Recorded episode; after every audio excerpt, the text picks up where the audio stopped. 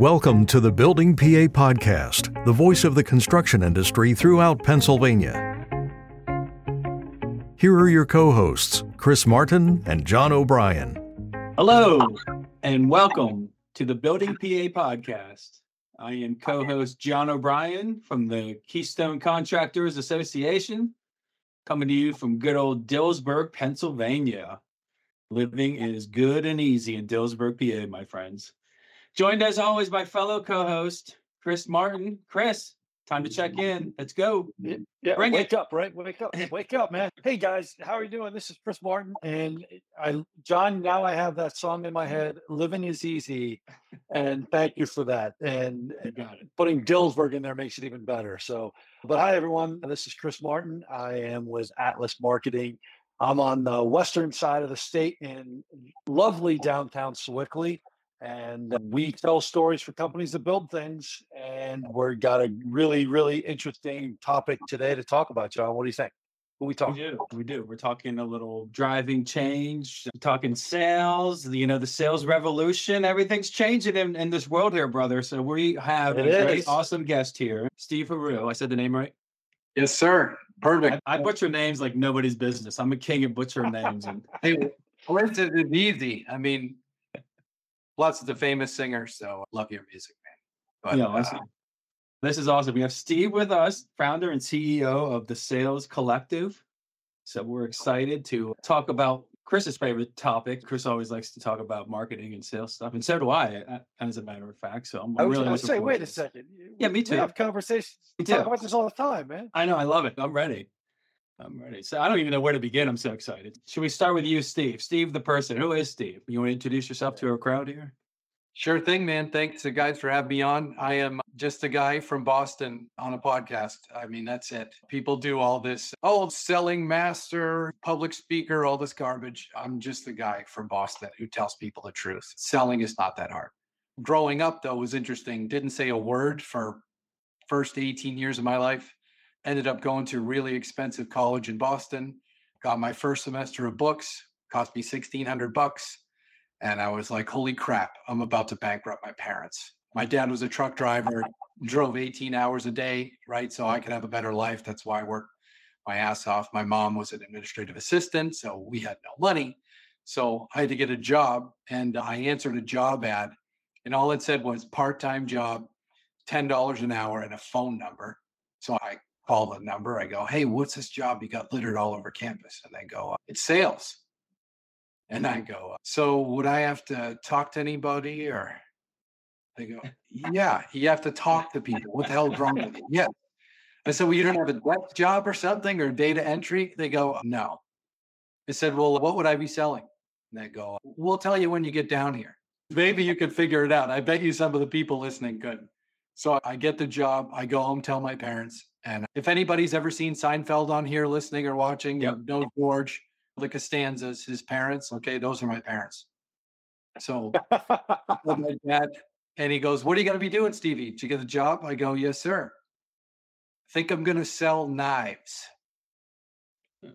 And Okay. uh, many of you know Cutco knives, of course. And uh, my dad looks at me and he goes, What are you, a moron? I go, he goes, Stevie, don't be a schmuck. You're not selling knives, stupid. I'm like, why not? He's like, Stevie, one, you don't talk. Two, no one's buying this crap.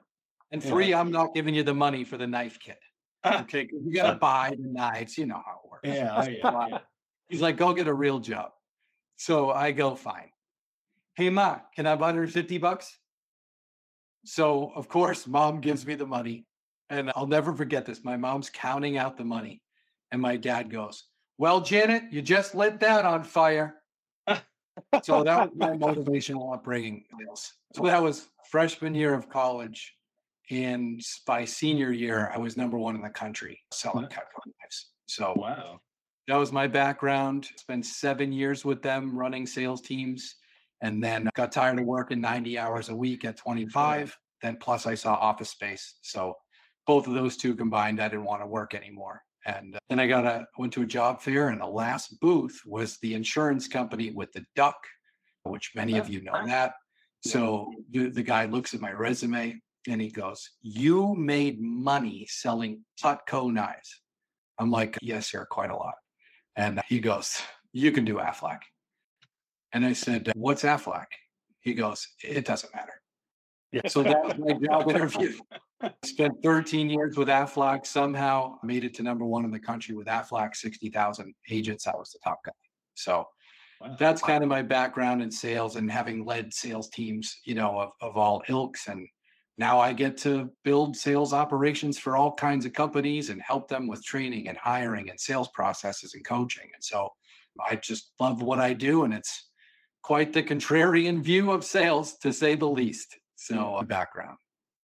Quite a background it is. Yes, sir. Yeah, I, yeah, me I have You're to the yeah, yeah. I have to admit, I never would have thought I'd be talking to somebody who actually sold sold knives for a living. So yeah, that's kind of cool. that is Yeah. cool. And the guy at Aflac is right. If you can sell knives, you can sell anything. So Yeah. Well, my very first public talk I ever gave, which I wanted to jump off the roof, right? Because I had major anxiety at 19 years old, was in Lancaster Oh. in front of like 800 kids. And uh, Right. after that moment, kind of my fear went away because, you know, I was just telling my story how I became number one. And there was a whole line of kids next to the stage. When I got off the stage, I'm like, oh, is this the buffet line? Or, yeah, I don't know what these, and they go, no, what do you mean? They're all here waiting to talk to you. Um, so almost instantly, my fear of, of public speaking ended because I never knew how many people I could impact with with 20 minutes of how to use a paring knife. I mean, you know, so and everyone's like, I never knew you could do this with that thing. And so uh, from that moment, I was like, what was I so afraid of? Yeah. And so now being a speaker for a living, I just love helping people and changing the narrative of owners and CEOs, right? When it comes to selling. So that's why I'm in Chicago now in between Vistage talks, how I met Tracy. And so I get to talk to leaders of companies every day and give them a new spin on it. I got to be honest, when you started talking sales and then you brought up Seinfeld and George, I thought you were going to say I'm a latex salesman. Not, no, I did try to get Vandelay Industries as my company name, but it wasn't available. And those of you guys that run companies and our employees matter and having benefits matter, we not only have unlimited vacation, but paid holiday in my company's Festivus. So nice. all- that's great. That's awesome. some of you, I actually, Jon, to add to that, I thought you were going to say that you were selling religious things like George Costanza's dad did. be that it could be, you know, oil bladders like for America. For America. Oh yeah, something tells me we could go down this path for a long, long time. Yeah, I've, I've won a couple of Seinfeld trivia contests, so that's what really matters. Forget the sales, that's what really matters. That's true. So, Steve, let me ask you this then. Clearly, we could have a lot of fun talking about Seinfeld and sales and all those correlations, but the Building PA podcast talks with or focuses on the construction industry. And right before we hit record, you had mentioned we all kind of know the construction industry is just kind of like, hey, we've been doing this for years. It's a hard bid situation, so we're just going to go bid. How does sales and sales processes and sales efforts and all of those things really tie into the construction industry? And what can you tell our listeners? I know it's not quite the same, but only because this just happened in the last hour or so. I have to put a new roof on my house at the lake, and it's pain. Okay. And you got the roofing guys that are just in your face and hardcore selling and all Grant Cardone lemmings and all this stuff, right? Which is not, you know, I don't buy from those guys. Um, then you got guys that don't really have a huge business, but it's them trying to get their business up and running and so on. So maybe their price is a little bit lower and that. I'm going to buy from the guy that was the best at asking me questions, trying to figure out why I needed a new roof, what type of roof, metal or shingle or whatever, what, you know. And he followed up four times. He just did it again, whatever, an hour ago. And he's not the lowest bid. But even if he was the lowest bid, in your industry, and there still is some semblance of you get what you pay for. And even if Mhm. two companies have the same low bid, let's say that's the case, because it's not always where one is dramatically lower than the other. They're not going to match up line item to the cent. So people can say that all they want. Well, we're just going the low bidder. That's not true. If somebody worked that deal, I mean, exactly how it was supposed to be worked with conversations, deep questioning, deep discovery. What's the grand vision? All that stuff. They followed up properly. They made sure the proposal didn't have any mistakes. They called the gal or the guy by the first name. All of that stuff. If one company does it like that, one company doesn't do it like that, and it's the same low bid or it's close, who do you think they're going with? And, and that's why I just never subscribed to the we just go to the low bidder and we do government contracts, even in government contracts, even when we work with defense or whatever. It's still not always just the lowest price because there are other factors involved. And so I just wish people understood this in part of this business world in, in our industry. But it's, well, we've always done it this way. And you guys already know this. And Chris, you know it in Vistage. Like, yeah, you've always done it this way. And you've gotten to this point, right? Which right. Right. the industry, all industries mostly, again, have been really good the past five years or whatever, 10 years, right? But now it's harder to sell you know you got people in sales that are have really been glorified order takers over the past five years. Yes. our largest company is a lumber trader and they're a billion plus. A year ago they just call a mill and go hey i got a truck with southern yellow pine it's 30 grand do you want it? That's all they had to do. If they don't want it believe me i got five other guys that want it but it ain't like that anymore. And so now all these guys and gals that were making four, five, six hundred, a million, a million five in sales, this is what they made. Now they're like, wait a second, this this isn't easy. I have to work. Yeah, no, yeah. it's right. Every realtor's going to work at McDonald's now, right? Because it's like, oh, it's not that easy. And so if people have had it good for a while, and a, a, lot of construction industry, right? They've been good for years, right? They're mm-hmm. already 50 million, 100 million, 500 million. But what if they actually learned how to do it right? And I don't know if there are golfers that are listening. What a disaster today with I mean, talk about a soulless, uh, chair of all that matters is money. Listen, yeah. I don't like live in the morals. Okay, I'm morally yes. solid. we'll give you a billion dollars. Oh, where do we sign? Yes. Okay, yeah. we're down. so yep. in golf, I used to be good at golf. I don't play. I'd rather fish, frankly. But I got down to like an eight or so. Never a lesson, not one lesson. I started at 16 and I broke 70 twice at like 22. When I wanted to get good at golf, eh, I hired a coach. I went to GolfTec. If anybody's ever seen those things at the mall, right? GolfTec, they hook you up, lie angles, all this stuff. I get down to a 3.4. Wow. So I was good, right? Way above average, way better than the average golfer. But I wasn't great until I learned how to really do it and got a coach.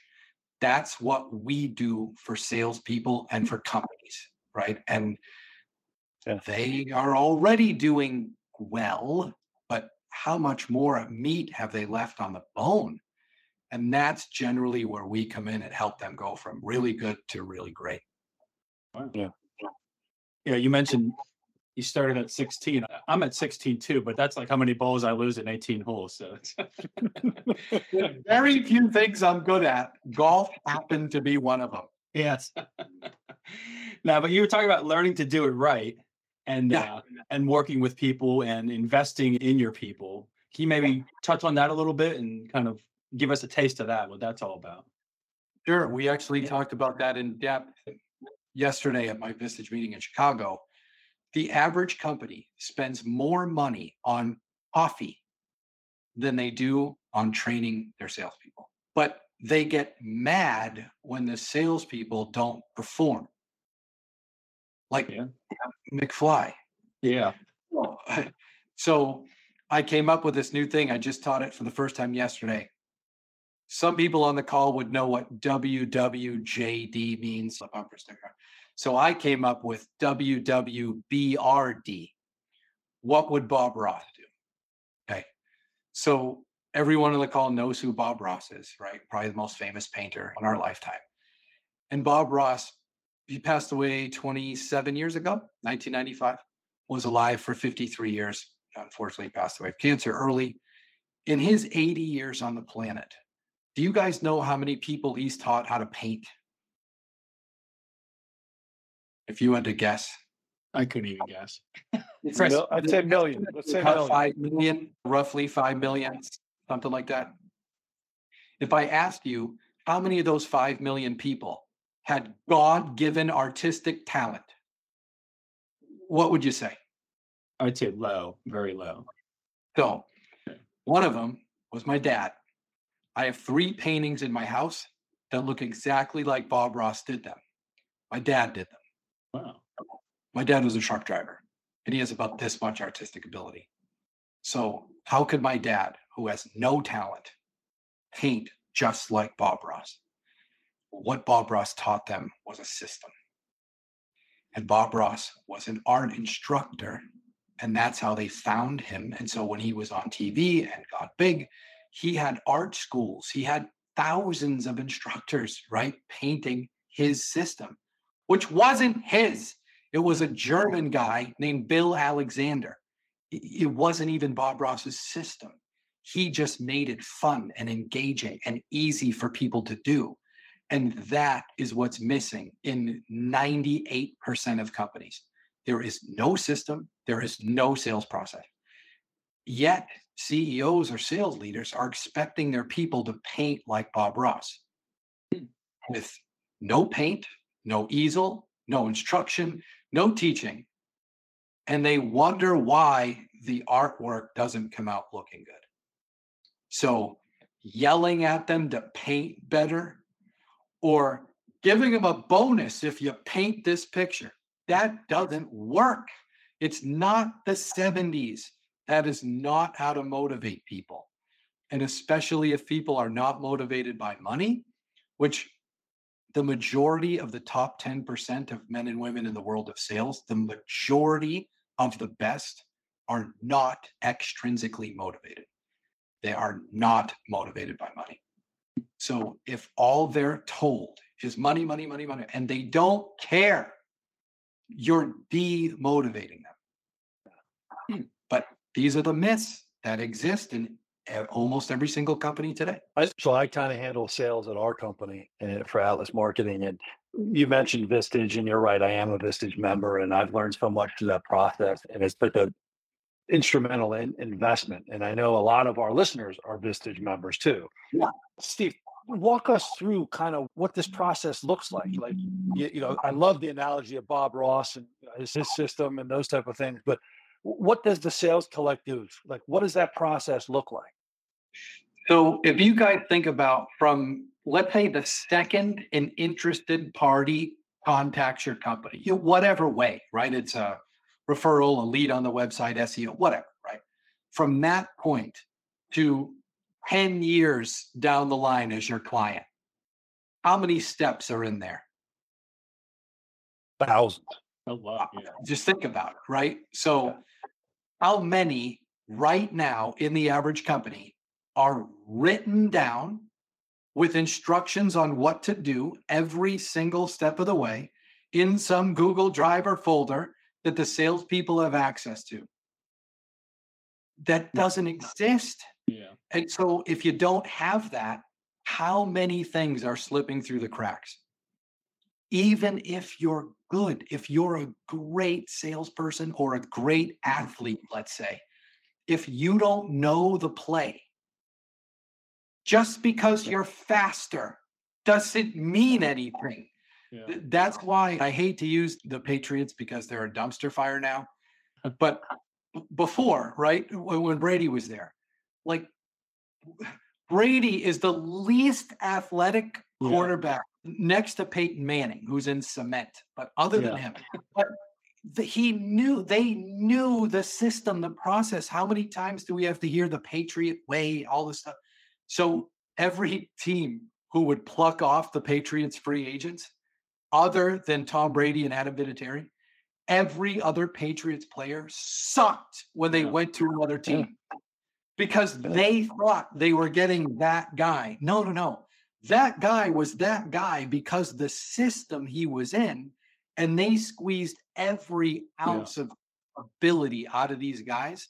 That's why Belichick could draft Edelman in the seventh round and Andy Woodhead and these guys no one ever heard of because he knew if he put them in a system and gave them a position to win at, they would be successful.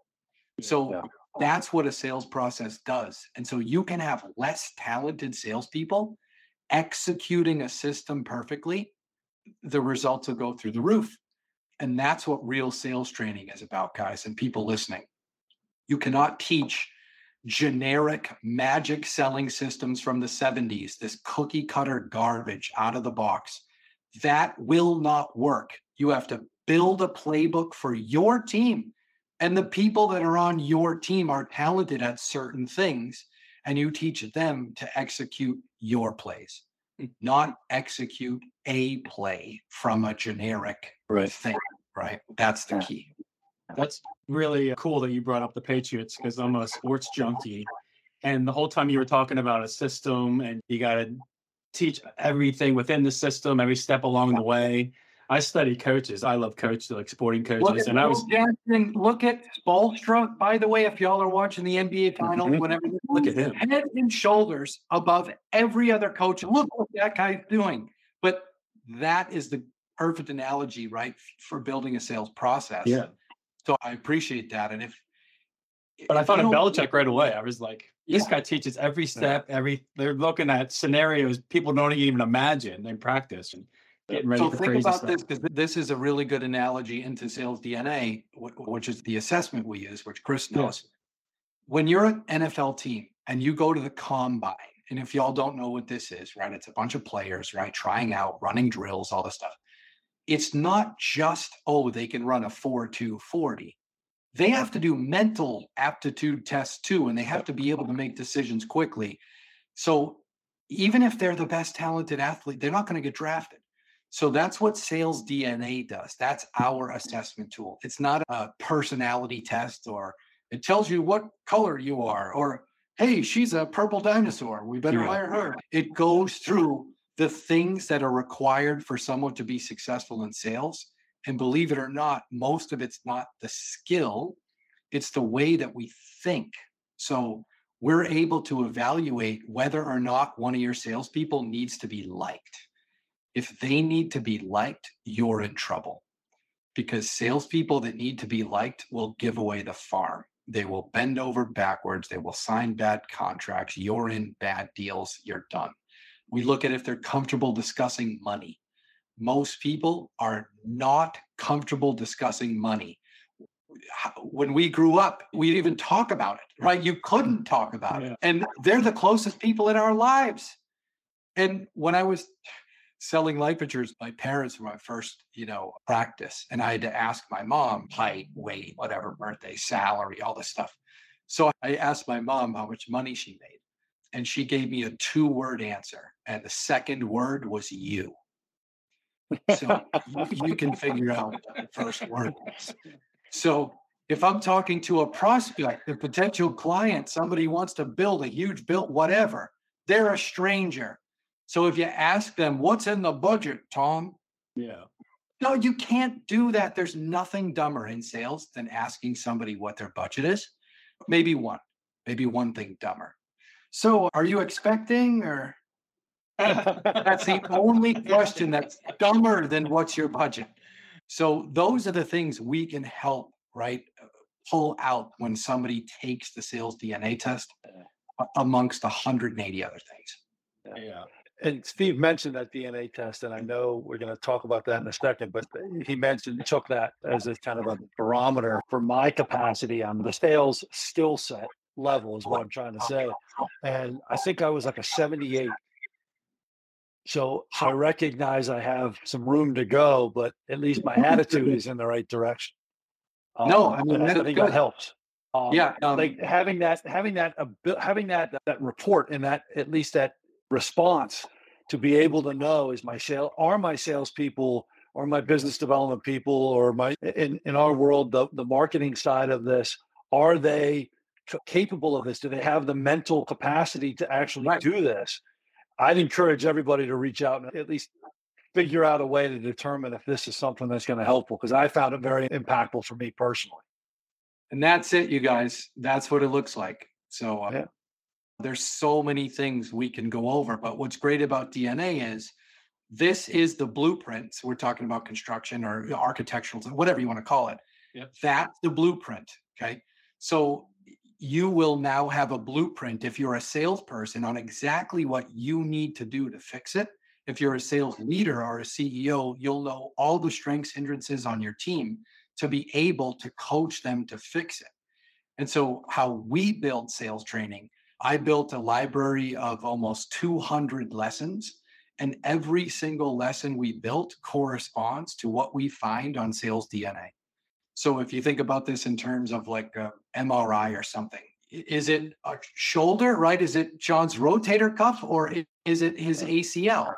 And so if I mm-hmm. find out he's got a rotator cuff tear, I'm not going to give him uh, physical therapy for his ACL. Yeah. But generic sales training goes, hey, Jon, take these two aspirin. What do you mean?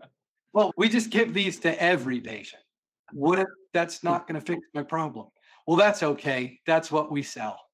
So every client we have has different sales training, coaching, and development. There's not one client we have that does the same thing because they all have different human beings there. So that's kind of what I think we have a little bit of an advantage over the generic stuff because it's customizable for everybody.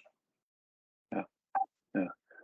It, and Steve, you had mentioned beforehand that you, are going to offer a free DNA report. So tell us a little bit about that. What, what do our listeners have to do? And then we'll go from there. So we should probably do first one, right? These are 600 bucks, guys, right? When companies, right, which still is nothing compared to what you lose by not knowing what's hindering your salespeople. So one of the things we do now, I just was sharing, or we do for Vistage, of course, right? Also, but a company can either pick right one sales DNA test, we'll pay for it.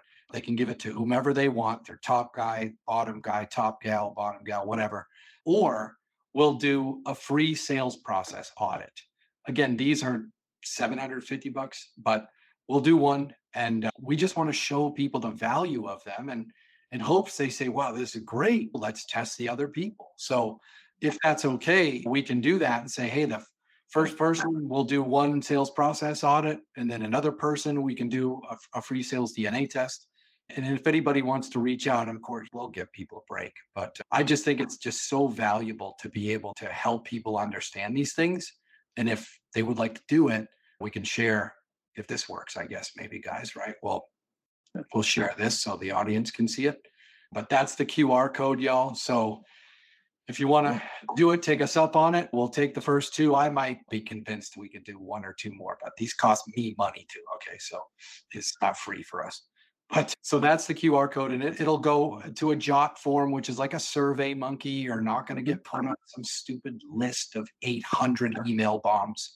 This just goes to Janae on our team, and you can click free sales process audit or free DNA test, and she'll get back in touch with you. Okay. Perfect.